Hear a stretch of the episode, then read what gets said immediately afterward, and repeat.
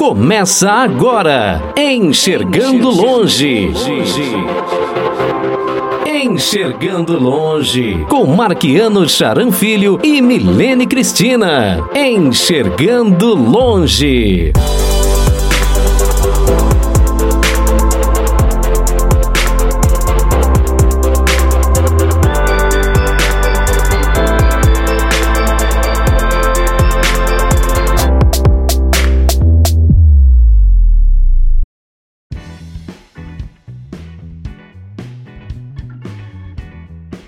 Olá pessoal, eu sou Marquiano Charan Filho, este é o canal Enxergando Longe.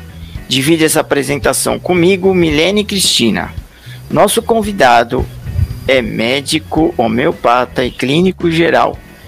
E ele vai falar sobre doenças psicossomáticas. Você sabe o que é uma doença psicossomática? Fica aí que daqui a pouco você vai saber.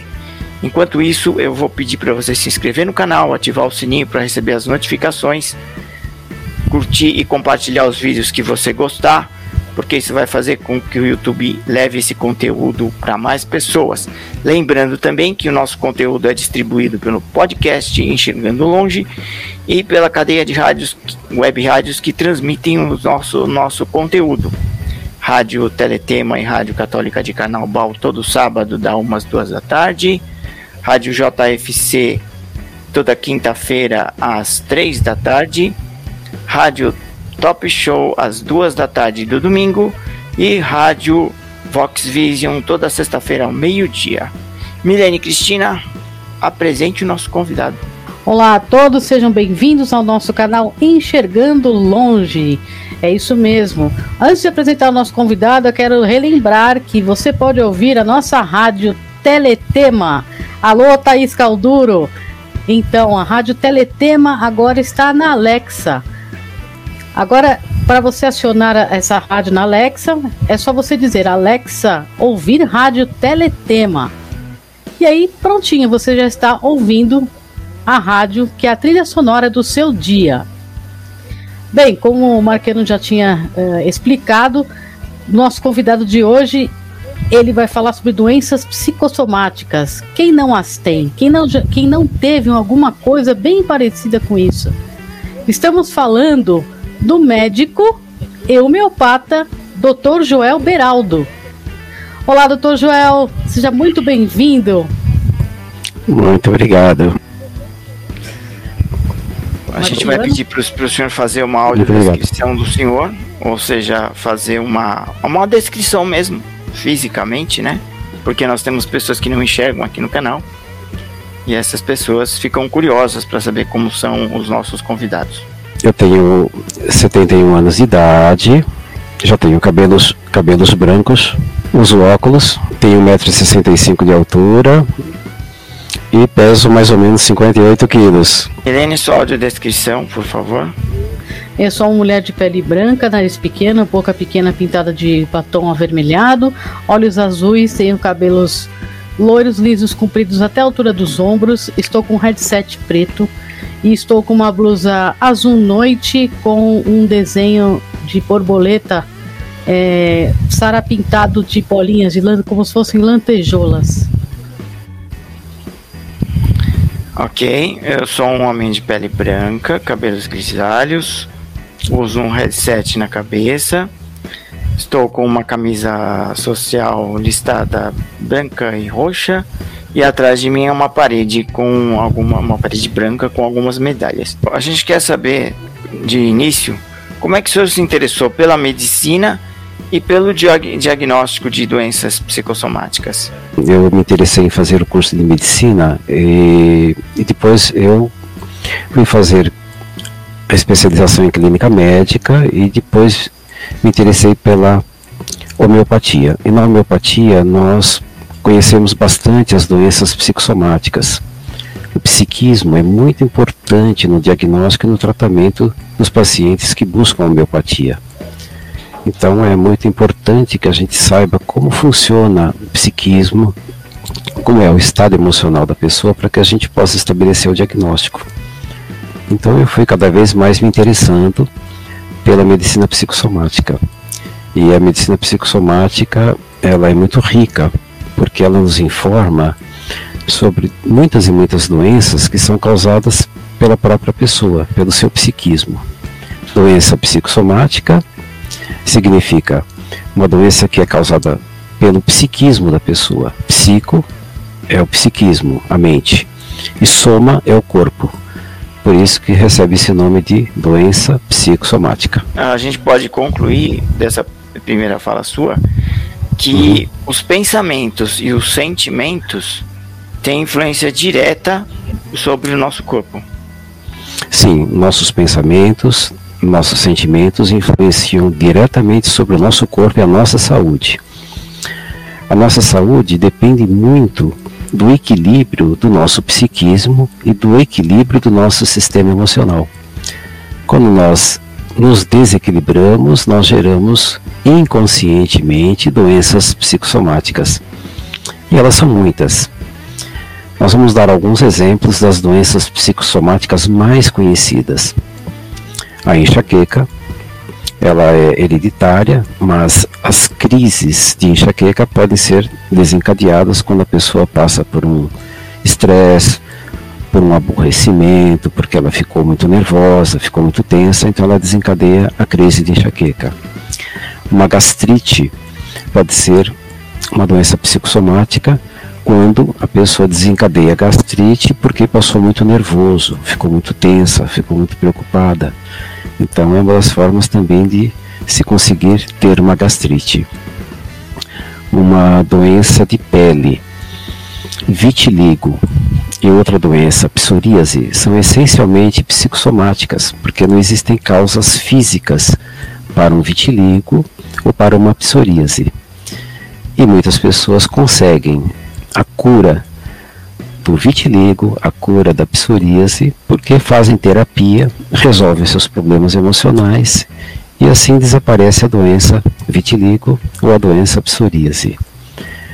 Uma hipertensão arterial pode ser hereditária, mas a pessoa faz picos de hipertensão quando fica nervosa, preocupada, tensa, ansiosa, assustada. Então ela vai ter picos de pressão. O indivíduo pode colecionar vários fatores de infarto. Então ele se descuida quanto à alimentação, ingere alimentos com gordura animal, ele fuma, fica obeso e não cuida do peso, não pratica nenhum exercício. Então ele vai colecionando fatores de infarto. Até que um dia ele infarta numa reunião na sua empresa. Por quê? Porque o estresse que ele passou naquela empresa, naquele momento, foi tão forte que fez com que ele infartasse. Então, o desencadeamento desse infarto foi causado por uma questão do seu psiquismo agindo no seu corpo. Então, ele vai para um infarto. Existem dores que acontecem no corpo todo. Fibromialgia, que tem origem psicossomática. A pessoa tem dores terríveis no corpo todo. Mas quando essa pessoa viaja, vai para um lugar bem gostoso, fica longe de todos os problemas, ela fica curtindo a natureza, ela fica em paz, as dores todas desaparecem. A pessoa até esquece dos analgésicos. Depois que ela volta da sua viagem, chega em seu lar, voltam os problemas, voltam as dores. Então existem várias formas de doenças psicossomáticas, essas doenças que acontecem no corpo graças à ação da mente, à ação do estado emocional. Por isso, Marquiano, é fundamental mantermos o nosso equilíbrio emocional e o nosso equilíbrio psíquico. Mas é a predisposição para as pessoas? Tem pessoas que podem ter já, fora esses fatores, uma predisposição química, além do emocional, né, para ter esse tipo de doença psicossomática. Quais são esses tipos de pessoas? Sim, a predisposição. Por exemplo, diabetes. A pessoa tem um diabetes já estabelecido, porque ela herdou um diabetes tipo 1, tipo 2, ela tem o diabetes. Mas, se ela passa por um grande estresse, ela pode descompensar o seu diabetes simplesmente porque está estressada. Então ela agrava, ela piora a sua doença, ela perde o controle do seu diabetes porque ela passou por momentos de tensão. Vocês já ouviram falar da pessoa que vai ao médico e quando está no consultório do médico, a pressão sobe muito. Se ela mede em seu lar, com seu aparelho, a pressão é normal, é 12/8. E ela está muito bem com os seus medicamentos. Mas, só porque está numa consulta, a pressão sobe. Pode chegar a 18/12 e a pessoa não sabe por quê. É porque ela está num estado de tensão emocional e inconsciente. Só porque está numa consulta, a pressão sobe. Depois que ela volta para casa, mede novamente, a pressão está 12/8. Então a pessoa pode ter fatores predisponentes, pode ter doenças estabelecidas, mas o estado emocional abalado desencadeia o problema. Outra lembrança que eu tive, pessoas que têm arritmia cardíaca, tomam os medicamentos e controlam a sua arritmia cardíaca. Mas, se está numa situação de ansiedade, de irritabilidade, de nervoso, ela vai ter mais manifestações da sua arritmia. E ela pode passar mal, porque o seu coração entra num descontrole. A arritmia se estabelece e assim ela vai ter os sintomas da sua arritmia. Então ela vai passar mal. Então tem fator predisponente, mas o estado emocional piora tudo. Mas qual a relação desses transtornos somáticos com outras doenças psiquiátricas então, doutor? Existem doenças psiquiátricas que já estão estabelecidas. Por exemplo, uma pessoa pode ser portadora de uma esquizofrenia. Isso é uma doença psiquiátrica que requer um tratamento com o psiquiatra. Então ela toma os medicamentos que vão controlar a sua esquizofrenia. E se essa pessoa, mesmo tendo a sua esquizofrenia, mesmo tendo o medicamento que controla, se ela entra numa situação de tensão, de estresse, de irritabilidade, ela também pode desenvolver uma gastrite, uma úlcera, uma colite, pode ter uma diarreia, ou pode prender seu intestino, ela pode ter uma vertigem, pode ter uma tontura, uma labirintite, mesmo sendo uma pessoa portadora de uma doença psiquiátrica bem conhecida, bem tratada e bem conduzida. Mas ela, mesmo assim, pode ter alterações no seu corpo que ela produz inconscientemente. A gente pode concluir que a maioria das doenças que nós temos são doenças psicossomáticas? Não. São muitas as doenças psicossomáticas, mas não é a maioria das doenças que existem. A quantidade de doenças que existem é fantástica, é grande, é enorme, é infinita. Existem muitas e muitas e muitas e muitas doenças, mas nós conhecemos as doenças psicossomáticas mais comuns. Estudamos, tratamos, cuidamos dos pacientes com as doenças mais comuns. Elas não são assim tão grandes, tão numerosas assim, né? Porque as doenças outras estabelecidas por outros problemas de saúde, por problemas de genética, por problemas hereditários, problemas de alimentação, de maus hábitos, de descuidos com o corpo, são muitas, são milhares e milhares de doenças que existem. E as doenças psicossomáticas não são tantas assim. Se a gente tivesse que estabelecer um percentual, a gente poderia falar em quanto, numa ordem de grandeza? É difícil a gente estabelecer uma ordem de grandeza porque nós não temos assim essas estatísticas feitas por organismos que podem trazer essas informações, né? Mas a gente pode avaliar que essas doenças psicossomáticas que ocorrem no dia a dia, elas representam pelo menos 10% dos problemas no dia a dia. Que a gente que pratica clínica geral, pratica homeopatia, pelo menos 10% está estritamente ligado a doenças psicossomáticas. A doença de burnout também pode ser considerada como uma doença psicossomática? A burnout acontece quando que uma pessoa trabalha excessivamente, ela exagera na quantidade de trabalho, ela não descansa, ela trabalha muito, se preocupa muito com o trabalho, se envolve muito com o trabalho, e assim ela começa a ter algumas doenças psicossomáticas e alguns sintomas, tá? Então ela trabalha demais e ela começa a ficar com dificuldade de memória, dificuldade de raciocínio, de entendimento, de compreensão. E ela vai percebendo que ela não consegue mais render, ela não dá conta daquele trabalho que ela tem a executar.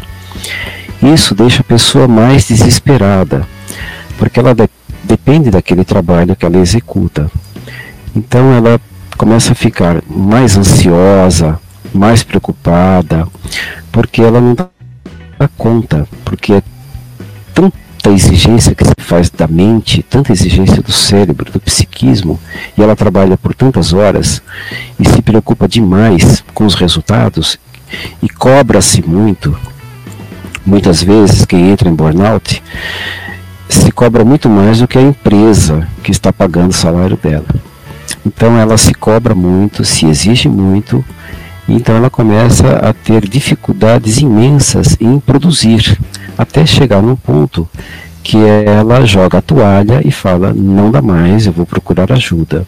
Então vai em busca do psiquiatra, vai tomar medicamentos, vai fazer terapia, e ela pode ir para uma clínica para se restabelecer, ela vai dar um pouco de paz, de sossego, de tranquilidade, de contato com a natureza, e assim ela vai ficar bem, porque ela vai voltar a ter um bom funcionamento do cérebro, do psiquismo, do estado emocional, e assim ela pode voltar depois para suas atividades.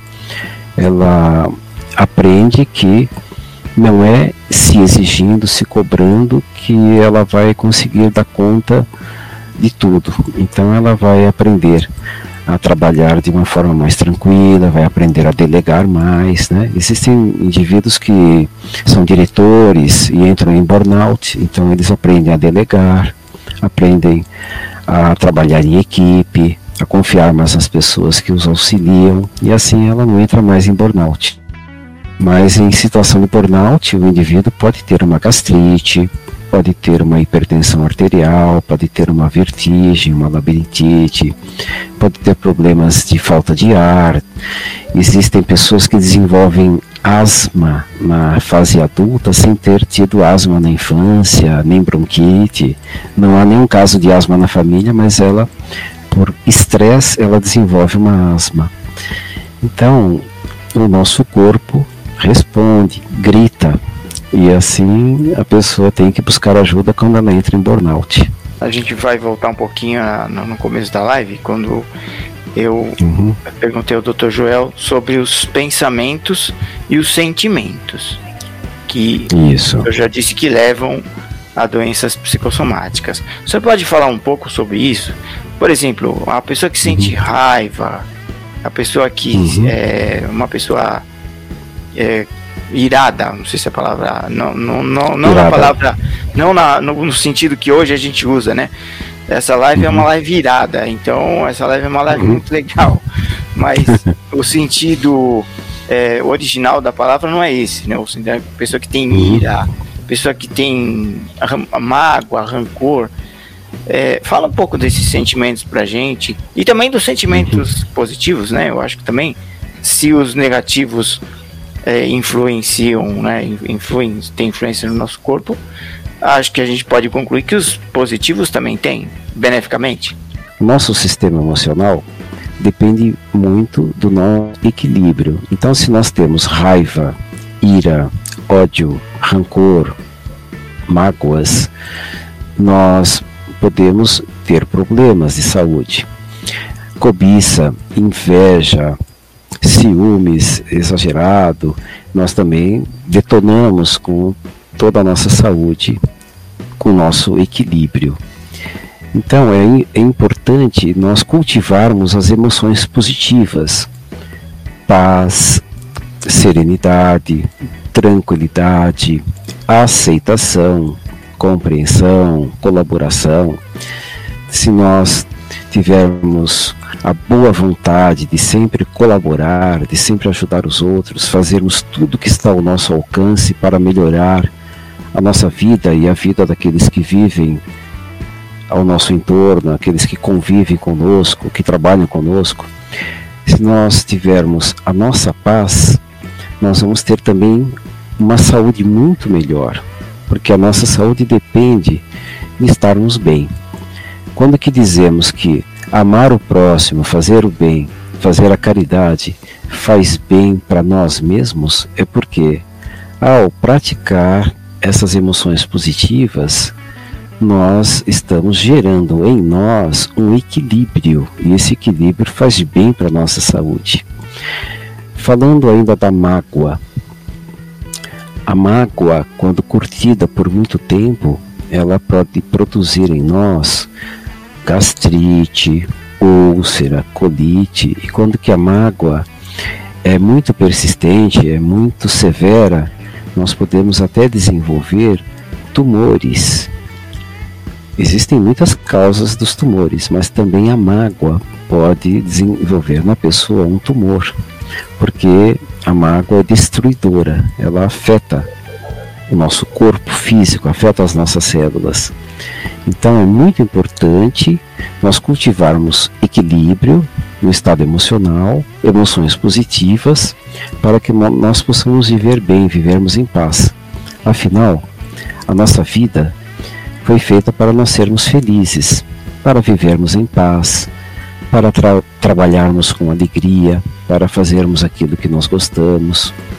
E nós precisamos sim manter esse equilíbrio do nosso estado emocional, porque viver assim é muito bom. E a tristeza, doutor? Sim. O senhor diz da tristeza. Isso, a tristeza está muito ligada aos pensamentos negativos, né? A falta de aceitação por aquilo que aconteceu. Todos nós temos problemas, todos nós enfrentamos dificuldades.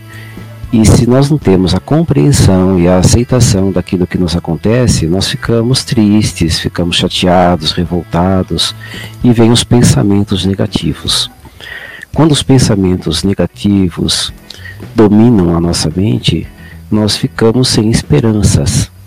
E nós ficamos achando que tudo está terminado, nada mais vale a pena. E essa desesperança, essa tristeza pode nos levar a uma situação de depressão. Ao alimentarmos tristezas e pensamentos negativos, ocorre então a depressão. E a depressão vai dominando. Então nós vamos perdendo a vontade de fazer as coisas, vontade de tomar banho, vontade de nos alimentarmos, de sairmos, encontrar pessoas. Se alguém nos liga para perguntar como é que nós estamos, nós não queremos atender a pessoa que ligou.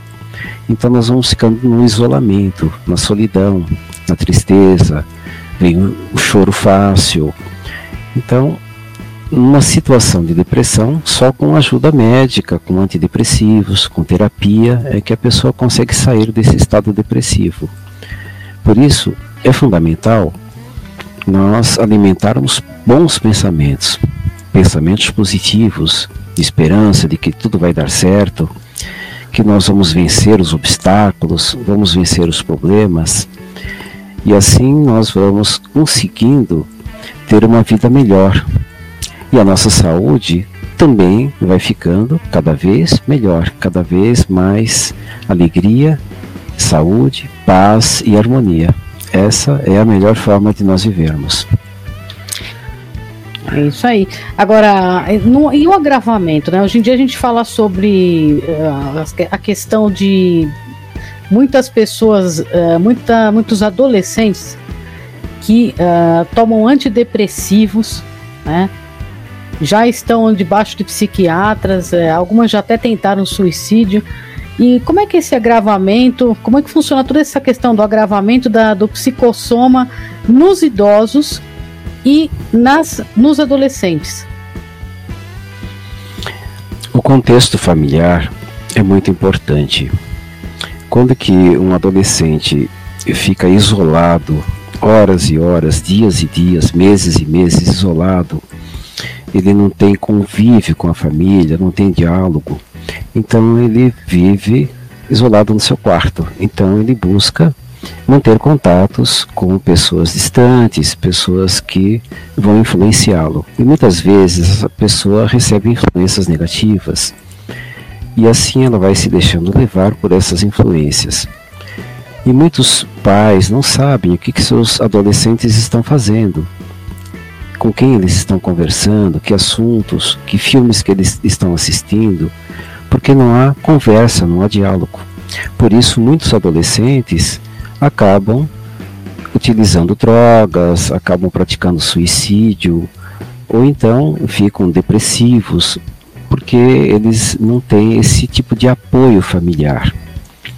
Antigamente, quando não existia internet, quando não existia celular, as pessoas conversavam mais, as pessoas conviviam mais, tinha mais contato. E os idosos eram mais respeitados. Os idosos conviviam também.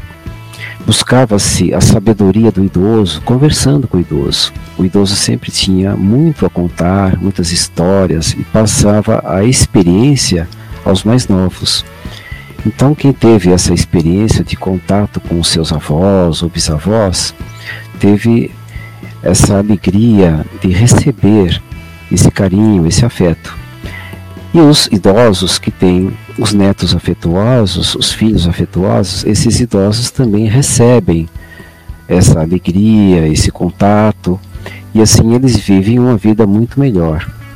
Quando um idoso é desrespeitado, quando que um idoso é isolado, ele vai ficando também depressivo, ele fica triste, ele adoece mais, então ele vai ficando chateado, porque está se sentindo rejeitado, sente-se como um peso na família, começa a abandonar os medicamentos que ele deveria tomar e vai adoecendo cada vez mais. Então, o núcleo familiar é fundamental para que haja saúde, paz, harmonia, e o convívio, o contato, o diálogo, essa relação familiar é estrutural, é fundamental. Então, nós temos que ter muito cuidado com os jovens que ficam isolados, horas, dias, meses isolados, enfiados no seu quarto, olhando para a internet e conversando com pessoas que a gente nem sabe quem são. Então, é muito importante verificarmos o conteúdo do que eles assistem, com quem eles conversam, o que que eles fazem, para que esses jovens não caiam em armadilhas. Existem situações em que crianças são manipuladas por indivíduos que se passam por adolescentes, que se passam por crianças, mas são adultos perversos, que conseguem enganar aquela criança e fazem com que aquela criança cometa alguma coisa que é totalmente errada, totalmente contra a ética e a moral, e causa problema para a família ou para a própria criança. Então, muito cuidado, né, com o que se faz com a educação dos filhos. Muito cuidado com os idosos. Os idosos merecem o respeito. E os filhos merecem contato, convívio, afeto. É muito importante manter esse equilíbrio familiar para que a nossa sociedade esteja cada dia melhor. E agora eu quero levar o nosso conteúdo para um assunto que sempre me deixou curioso, né? A espiritualidade. Veja que nós não estamos falando de nenhuma religião, estamos falando de espiritualidade. Quando a gente fala de espiritualidade, A gente pensa aí em qualquer coisa, qualquer religião, qualquer coisa que o indivíduo acredite, né? Isso influencia diretamente na nossa saúde, na prevenção das doenças psicossomáticas. Fala um pouco sobre isso. Uhum. Sim, a espiritualidade é muito importante para o nosso bem-estar psíquico, emocional, porque quando que nós falamos em espiritualidade, nós lembramos que nós temos um Criador, né? E se nós acreditamos que existe algo além de nós, existe um Criador que coordena tudo na natureza, no universo, então nós temos que ter essa conexão e esse respeito com o que há acima de nós, maior do que nós. Se olharmos bem e verificarmos bem o nosso corpo é tão perfeito, tudo é harmônico, tudo funciona muito bem. Nós temos um corpo perfeito. E quem criou esse corpo? Alguém que está acima de nós, uma inteligência maior. Então, se nós estabelecemos uma conexão com esse ser, através de uma religião, ou então através de uma seita, ou através do nosso contato com esse ser superior, podemos não estar ligados a nenhuma seita e nenhuma religião. Mas, se nós estabelecemos esse vínculo, esse contato com esse ser superior, e nos lembrarmos de agradecer a ele todos os dias pelo corpo que nós temos, pela nossa saúde, nosso bem-estar, por aquilo que sabemos, por aquilo que somos, por aquilo que fazemos, nós viveremos sim em equilíbrio. E nós vamos respeitar muito mais a natureza, respeitar o nosso corpo, respeitar a nossa saúde, vamos viver melhor. E aprenderemos também a respeitar o nosso próximo. Porque o nosso Criador criou a nós e criou também o nosso próximo. Então, nós aprenderemos também a tratar o outro ser humano com muito mais humanidade. Isso tudo é espiritualidade. Quem não tem nada de espiritualidade vive preso somente à matéria e acha que tudo é só matéria e que o nosso corpo é obra do acaso. Então, essa pessoa, ela pode passar por um problema, se desesperar e se matar, porque ela acha que não existe nada mais além dessa vida. Então ela se mata e está resolvido seu problema. E por que ela se matou? Porque não tem nada de espiritualidade, nada que ligue essa pessoa a um ser superior. Então essa pessoa que vive só para a matéria, ela pode viver uma vida de ganância, de cobiça, de inveja, de querer sempre mais e nunca está feliz. Quem tem a espiritualidade também na sua vida, vive muito melhor, vive muito mais feliz, consegue superar seus problemas de uma forma muito mais tranquila, tem muito mais paz. Então, consideramos que espiritualidade é fundamental sim para nós vivermos bem e termos muito mais saúde. Agora eu vou um pouquinho para o outro lado da questão. Como médico, o senhor, claro, tem contato com outros colegas, o senhor nota que percebe alguma relação entre os profissionais que têm uma espiritualidade e os que não têm? De como exercem a medicina, de como lidam com os pacientes? Sim, nós temos vários colegas, né? Conhecemos muitas pessoas e nós às vezes recebemos determinadas queixas de alguns pacientes, né? Que passaram por alguns serviços, eram serviços que estavam sobrecarregados e naquele lugar o médico tinha que atender muitas pessoas e alguns pacientes se queixam que não foram muito bem tratados, muito bem cuidados, que o médico não deu muita atenção, que o médico foi ríspido, que foi agressivo. Então nós entendemos que talvez por pressa, talvez porque o indivíduo está também com problemas, está estressado, então ele não conseguiu tratar bem essa pessoa. Mas cada caso é um caso e cada médico vive os seus problemas, né? Muitas vezes ele é obrigado a trabalhar em vários lugares, ir de um hospital para outro, em grandes distâncias, enfrentar trânsitos, tem problemas pessoais, né? Mas se o médico ele tem mais espiritualidade, claro, ele vai atender melhor, e mesmo que ele tenha problemas, ele não vai descontar nos pacientes a sua raiva, a sua irritabilidade, seus problemas. Ele vai ter um pouco mais de respeito pelas pessoas. Então, como em todas as profissões, né, existem pessoas que trabalham bem, pessoas que respeitam o outro, que tratam com bastante respeito, com bastante carinho. Em todas as profissões tem pessoas mais ríspidas, que são mais severas, né, que tratam a outra pessoa com menos respeito. Então isso é uma coisa do ser humano. Em todas as profissões isso pode acontecer. Agora, no período da pandemia, no seu consultório, quais foram as principais queixas, né, sobre esse assunto da psicossoma nessa época? Então, nesse período de pandemia, em que as pessoas necessitavam ficar isoladas, não puderam ir para o seu trabalho, então essas pessoas começaram a ter conflitos maiores na própria família. Porque enquanto eles estavam trabalhando, ficavam quase todo dia fora, então não tinham esse contato familiar. Agora, com todos em casa, começaram a ter problemas de relacionamento, porque tiveram que conviver, e essa convivência nem sempre é fácil. Conviver com uma outra pessoa que pensa diferente, que age diferente, é difícil muitas vezes. A necessidade de tolerância, de compreensão, de perdão.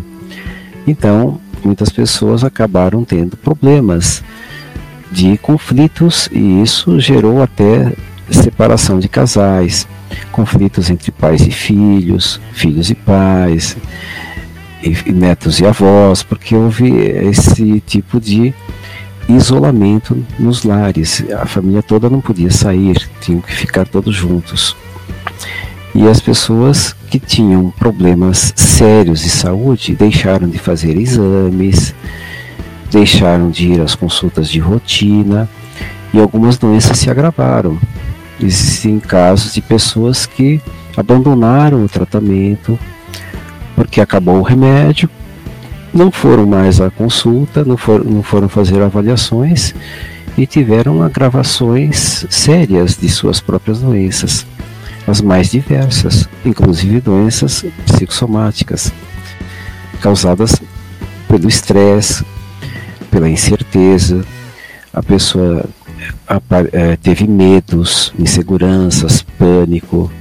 Muitas pessoas entraram numa situação de tamanho pânico, que com medo da contaminação, elas acabaram causando danos, e certas pessoas causaram lesões na pele de tanto passar álcool gel infinitas vezes nas mãos. Então elas tiveram problemas dermatológicos sérios. Foi até apresentado na televisão o caso da pessoa que passou muito álcool gel na mão e no braço, e chegou perto do fogão, pegou fogo nas mãos e nos braços. Então ela teve que ser socorrida, porque pegou fogo, de tanto que ela abusou do álcool gel. Então as pessoas entraram em pânico, se desesperaram, as pessoas abandonaram tratamentos, abandonaram exames, e ocorreram até óbitos, porque a pessoa deixou de se cuidar, deixou de se tratar. Então, por medo da pandemia, medo de sair de casa, medo de ir ao médico, medo de fazer exame, a pessoa acabou agravando de tal forma que foi a óbito. Então, tudo aconteceu nessa pandemia. Agora, doutor, a gente falou das doenças. Agora, o que fazer para prevenir tudo isso? A prevenção das doenças não é difícil. Começamos pela alimentação. Se nós nos alimentarmos de uma forma saudável e seguirmos as orientações do nosso médico ou da nutricionista que cuida de nós, nós vamos ter uma saúde muito mais equilibrada. Então a alimentação correta é fundamental. Fazer exercício. Se não puder fazer numa academia, fazer em casa, e se não puder fazer nada, pelo menos uma caminhada. O exercício é fundamental para que nós possamos manter o nosso corpo saudável. Sem exercícios, nós vamos sofrer as doenças do sedentarismo. Ter uma boa noite de sono, respeitar o horário de sono. Muitas pessoas ficam a madrugada toda na internet ou assistindo séries. Então a pessoa perde aquele precioso horário de descanso, horário de sono, e ficam acordadas. E vão dormir 6 da madrugada, 7 da manhã, 8 da manhã, e dormem até meio-dia, 2 horas, 3 horas. Então acabam com a saúde, porque se a pessoa acorda às 2 da tarde, ela vai tomar o café da manhã nesse horário, vai almoçar a que horas? Quando chega meia-noite, ela não tem sono, porque dormiu até as 2. Então ela vai empurrando o horário do dormir e vai ficando com um desequilíbrio de horário. Então ela nunca descansa corretamente. O nosso sono deve ser de madrugada. Então nós temos que dormir na hora de dormir e acordar na hora de acordar. Não utilizarmos drogas, lícitas ou ilícitas. O cigarro, a bebida alcoólica também causam danos. Então não utilizar drogas para que nós possamos ter saúde. E ter pensamentos positivos, ter objetivos na vida, lutar por eles, realizar, fazer acontecer, ser proativo, ter uma vida útil, uma vida produtiva, em que nós vamos fazer algo por nós, pela nossa sociedade, pelo nosso planeta. Respeitar o próximo, viver bem, organizar a nossa vida, termos prioridades, termos organização com nossas coisas, com os nossos horários, respeitarmos os nossos horários e os horários dos outros, para que nós possamos viver bem. Então, planejar, priorizar é fundamental para vivermos bem e termos sempre respeito ao nosso corpo. Quando que ocorrem doenças, vamos buscar tratamento, diagnóstico, cuidados, exames, medicamentos, para que nós possamos manter a saúde e nunca abandonar os tratamentos que foram estabelecidos. Então, viver bem, viver com saúde, ter uma longa vida com saúde, não é nada complicado, não é nada difícil. Basta nós respeitarmos essas pequenas regras e o equilíbrio do estado emocional, pensamentos bons, pensamentos positivos, para que nós não desenvolvamos as doenças psicossomáticas, para que nós possamos estar bem. Então, viver bem não é complicado.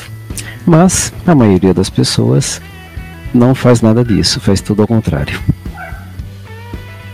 E a meditação, doutor? Ela ajuda a meditação? Você falar frases, você falar ou ler frases positivas, isso ajuda na nossa na prevenção de doenças também? Sim, quando que nós temos um propósito de equilíbrio, nós podemos sim fazer meditação e repetirmos para nós mesmos frases positivas, porque aquilo que nós dizemos para nós mesmos, nós vamos gravando no nosso inconsciente. Então, se nós temos um momento de paz, nós podemos meditar e repetirmos para nós mesmos, mesmo em pensamento. Algumas pessoas falam em voz alta frases positivas. Eu tenho plena saúde, eu tenho paz, eu tenho harmonia, a minha mente controla minhas emoções, eu tenho pensamentos positivos, eu tenho cuidados, eu tenho respeito por mim mesmo, eu respeito o meu próximo, e assim a pessoa vai construindo frases para que ela possa melhorar a sua saúde e melhorar a sua vida. Existem muitas e muitas meditações já prontas. Pode se encontrar na internet, no YouTube. Nós encontramos frases e nós encontramos também séries de meditações em que a pessoa pode praticar a respiração mais profunda, mais pausada, para se acalmar, para se tranquilizar. Então, se uma pessoa está, por exemplo, muito ansiosa, ela pode utilizar da meditação para se tranquilizar e afastar a ansiedade. A ansiedade, ela acontece com todos nós. E se nós vamos esperar alguém que vai chegar de uma viagem, estamos no aeroporto, não encontramos com essa pessoa há 20 anos e essa pessoa chega de outro país e nós estamos ali aguardando o avião, claro, nós vamos ficar ansiosos. É uma ansiedade natural. Vai ter uma festa e falta assim uma semana para a festa, então nós podemos ficar até ansiosos para que essa festa aconteça, mas é uma ansiedade normal, natural. Quando a ansiedade extrapola os limites e a pessoa fica ansiosa por tudo e por nada, e essa ansiedade lhe causa taquicardia, falta de ar, desespero, a pessoa perde o raciocínio, perde a memória porque está ansiosa, então essa ansiedade deve ser cuidada, deve ser tratada. E aí a meditação pode ajudar essa pessoa a ter mais confiança, mais fé, mais certeza de que tudo vai dar certo. As pessoas se tornam ansiosas quando que estão pensando num acontecimento futuro. Pode ser um acontecimento daqui um dia, daqui uma semana, daqui um mês. Mas se a pessoa coloca algo de negativo nesse acontecimento, eu acho que não vai dar certo, então gera-se a ansiedade, aquele medo do que o acontecimento não vai dar certo. Isso vai tomando conta da pessoa e a pessoa vai ficando cada vez mais ansiosa. Desenvolve o medo e depois desenvolve o pânico.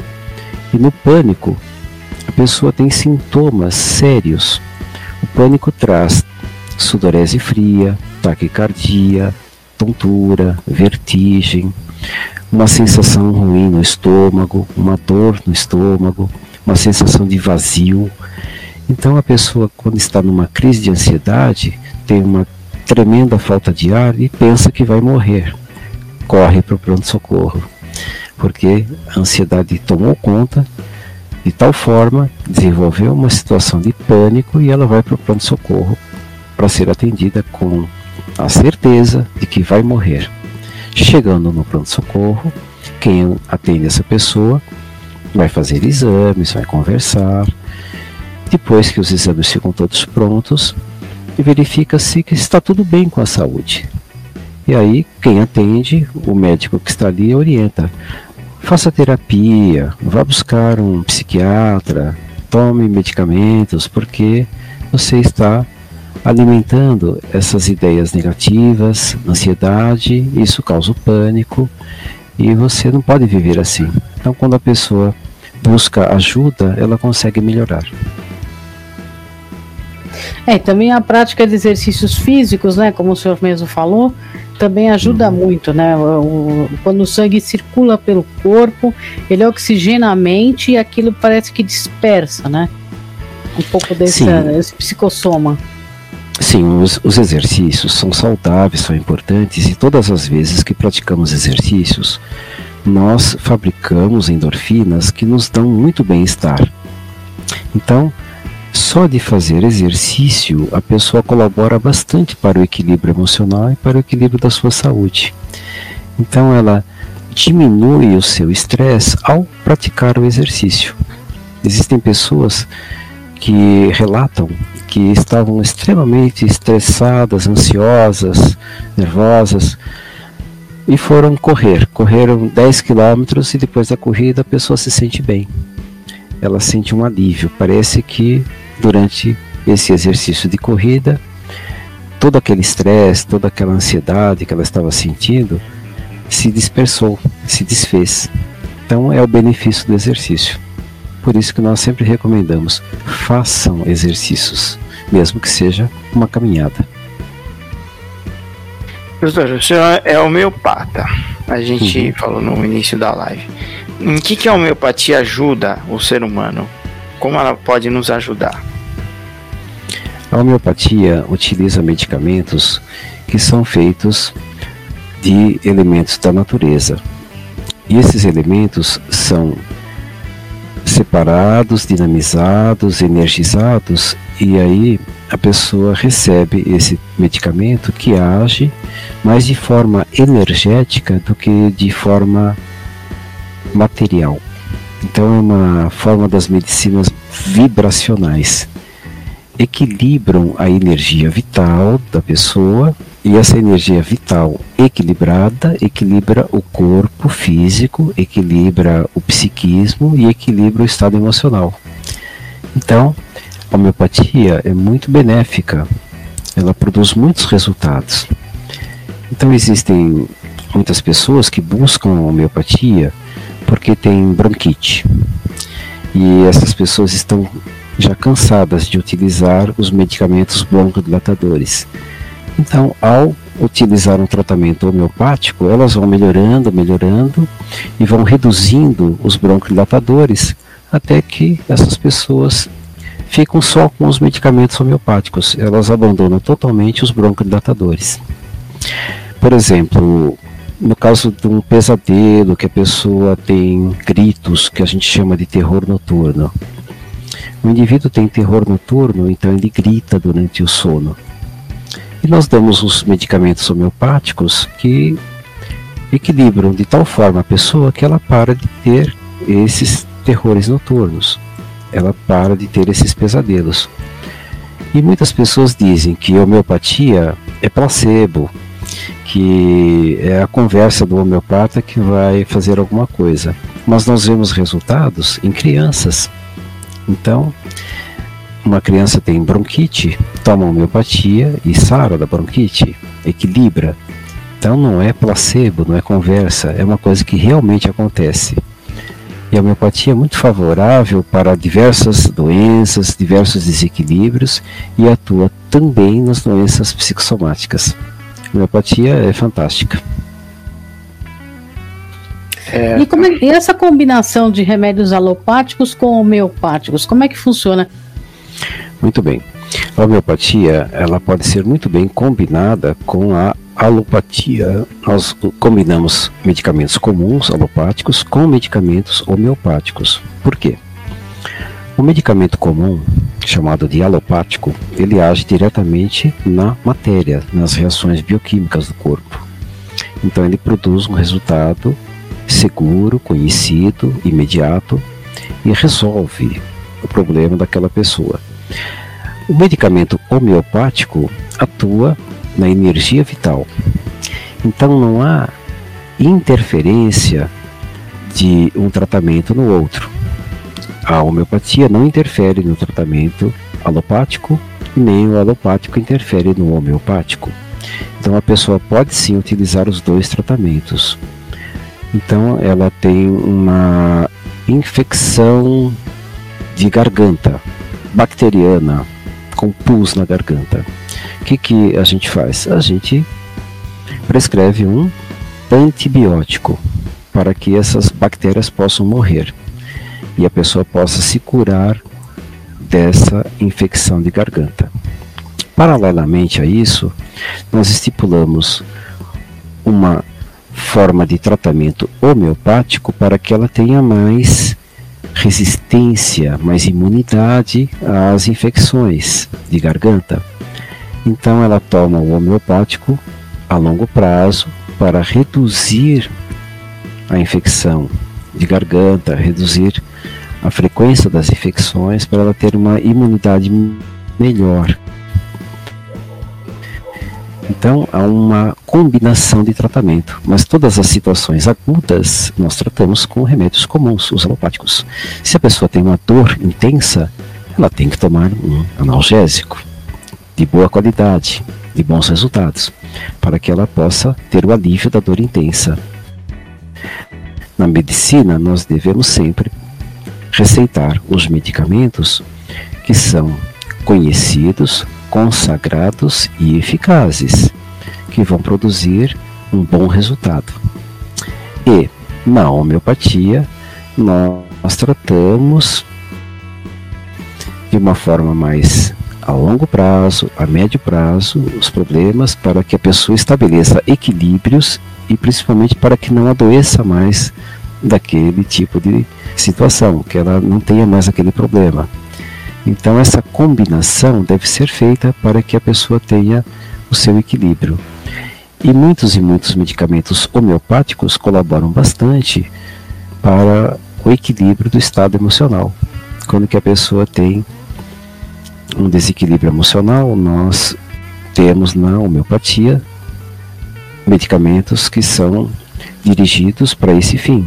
E assim a pessoa recebe esse benefício da homeopatia. Dr. Joel, a gente gostaria que o senhor deixasse uma mensagem e os seus contatos para a nossa galera. Ok, então quando que eu faço qualquer tipo de apresentação, né, que vai ficar na internet, eu sempre deixo um contato assim. As pessoas que estiverem procurando um tratamento, né, que busquem a homeopatia, né, podem ir a qualquer médico homeopata, né? Eu tenho essa amizade com o Marquiano. Se alguém precisar falar comigo, o Marquiano vai passar o contato, tá? É um grande amigo, né, que nós encontramos há pouco tempo, mas já temos essa grande amizade. Então o Marquiano pode depois passar. E a mensagem que eu deixo para vocês todos é que tenham cuidado com o que fazem com o corpo, com o seu dia, com o seu tempo, porque nós estamos aqui para viver bem, para sermos felizes, para nós termos saúde. Então, boa alimentação, respeito ao corpo, respeito ao sono, não se drogar, fazer exercícios, viver feliz, viver intensamente o dia de hoje, sem culpas, sem remorsos, sem ansiedade, sem cobiças, sem invejas.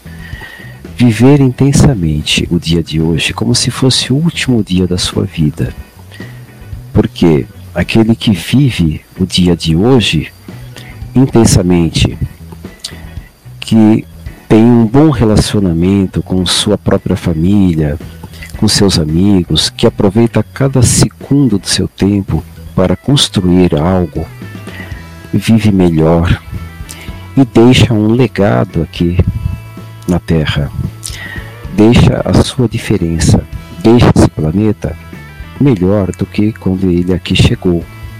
Então, fazer alguma coisa para o próximo, para a natureza, para o bem-estar do outro, é fundamental para que nós possamos viver bem e sermos felizes. Agradeço a todos e deixo o meu abraço. Obrigado, doutor. Nós que agradecemos. E quem quiser o contato do Dr. Joel, então entre em contato com a gente aqui. Lembrando que nosso contato aqui, nosso e-mail para contato é o contato@enxergandolonge.com, contato@enxergandolonge.com. Nosso WhatsApp é 11 98163 8927, 11 98163 8927. Quero agradecer a Fiamma Guterres, a Milene Cristina e a Jéssica Alício, que me ajudaram a produzir essa live. Gente, fiquem com Deus. Uma boa semana para todos e todas e até o nosso próximo conteúdo. Você ouviu Enxergando Longe. Enxergando Longe, com Marquiano Charan Filho e Milene Cristina. Enxergando Longe.